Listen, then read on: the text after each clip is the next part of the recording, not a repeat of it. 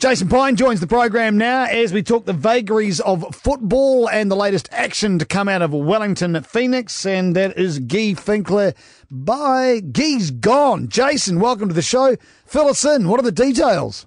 Yeah, good day, Das. Well, um, yeah, this has kind of played out really over the last couple of weeks. You'll remember a couple of weeks ago against the Mariners when Guy Finkler was substituted in that game, uh, and rather than sit on a bench with his uh, his fellow players, he went to the changing rooms. That's not unheard of.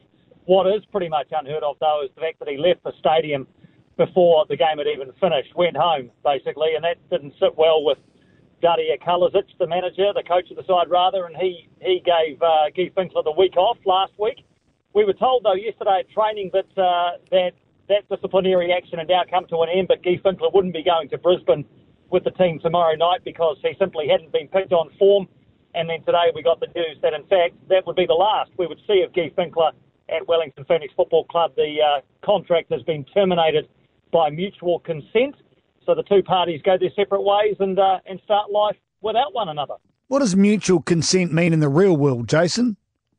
Well, I guess what it means is you haven't been sacked, and uh, and the player hasn't necessarily, you know, gone to the club and says and said, "I want out. I want to break my contract." I think what they've done is probably sat down and and realised that probably the best outcome for both parties is that this what this is what happens. That Guy Finkler probably wasn't going to get a lot of game time in the in the rest of the season under Darije Kalezic, and and for that reason, that wouldn't benefit the player, and certainly wouldn't really be a great benefit to the club to hold on to him. So they've decided that uh, that this is the best outcome for both parties. I think that's probably the best way of, of framing it up. Well, so so yesterday they said he, that the suspension, the punishment's finished. He's going to be ready to be picked again, and then today he's gone. So did something happen overnight, or they just shaping that like that for this announcement?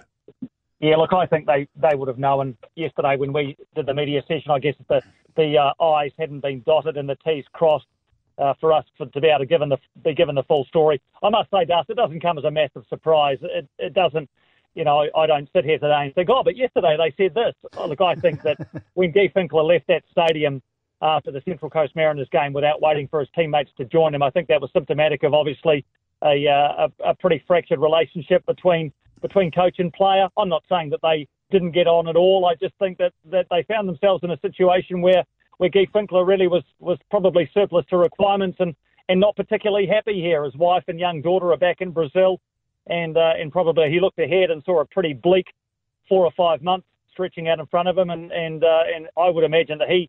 He may have been as much the initiator of this conversation as the club was. His teammates appear to like him. He's a great guy, great player, even though he possibly hasn't showed that on the pitch. But walking out during a game it's a bit of a dog move, isn't it? He must have been really unhappy because that's a nasty thing to do to your teammates. And I look, they'll form around and they have solidarity and say, "As our mate," but they must be booted in the guts with that one. Yeah, totally out of character, as you say. Every dealing I've had with Guy Finkler has been extremely pleasant. He's a, he gives freely of his time in media situations.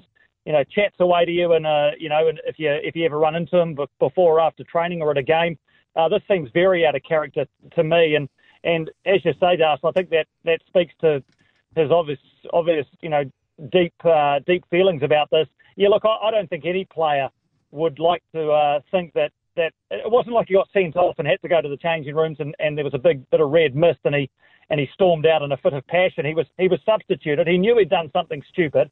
He uh, he tried to backheel a ball in the defensive third. It didn't go right and and the Mariners pounced on it and scored. He was substituted immediately. So that's kind of embarrassing, a little bit humiliating, but you still sit on the bench with your uh, teammates, or at the very least, you go and have a shower and you wait for them afterwards to commiserate with them or celebrate, whatever the case may be. The fact he did neither of those two things is, yeah, I, I actually haven't heard of it happening before, certainly at the Wellington Phoenix Football Club. And I have to say, if you'd asked me which of the players in the current squad would do that, I wouldn't have picked Guy Finkler out. So it's, uh, it's a bit curious. So it sounds like a cry for help. Sounds like I want to get out, and this is the best way I can go about it. Just me. I'm not no, no psychologist, but that's what it sounds like to me. If he's got his kids and his wife away, kid and wife away, not playing that well, not finding his way, he's going to say, "How can I actually? How can I quicken this? How can I hasten this action? I know I'll do this." Yeah, I wouldn't want to put uh, put uh, you know those thoughts into into his mind and assign them to him, but I don't think it takes a quantum leap to uh, to jump to a conclusion like that. There you go. Yeah, I'm good at quantum leaps from time to time. What do they do now, though? How do they replace the guy? Can they do that?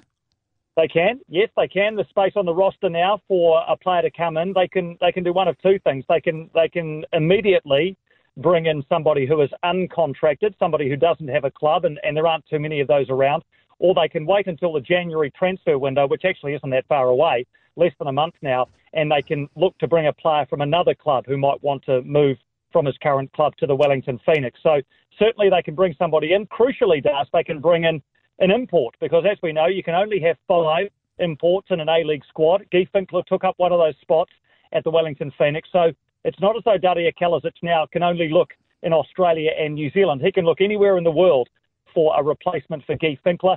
I wouldn't expect, though, that you'll get a like for like replacement. I don't think we're going to be finding another attacking midfielder coming to the Wellington Phoenix. In fact, that might have been part of the problem that that really Darije Kalezic inherited the squad from Ernie Merrick, and it was an Ernie Merrick type of squad with a lot of attacking midfield type players. You know, uh, you know, uh, the likes of Michael McGlinchey, Roy Krishna, and and and Finkler himself, and of course Dario Vidosic came to the club too. So, I think what what Darije Kalezic will look for is a different type of player, maybe somebody who fits more in the mould of what he's after. Maybe somebody slightly more athletic, somebody slightly more physical, less of a luxury player. I think is the way David Choate described it to me when I had a quick chat to him earlier on today about this. Somebody who, who you know, when the chips are down and when things aren't going your well, uh, aren't going your way, and they're not at the moment, somebody who's going to roll their sleeves up and fight for the team. That's the kind of player I think that that Kalezic will look to bring in. Get Sigmund back in the team. Wouldn't be uh, wouldn't be the worst move in the world. I'll tell you what, he's probably still fit enough. As you are, Jason Pine. Thanks very much for that. Have a wonderful weekend. I'm sure we'll catch up again soon. You too, Dust. Cheers, mate.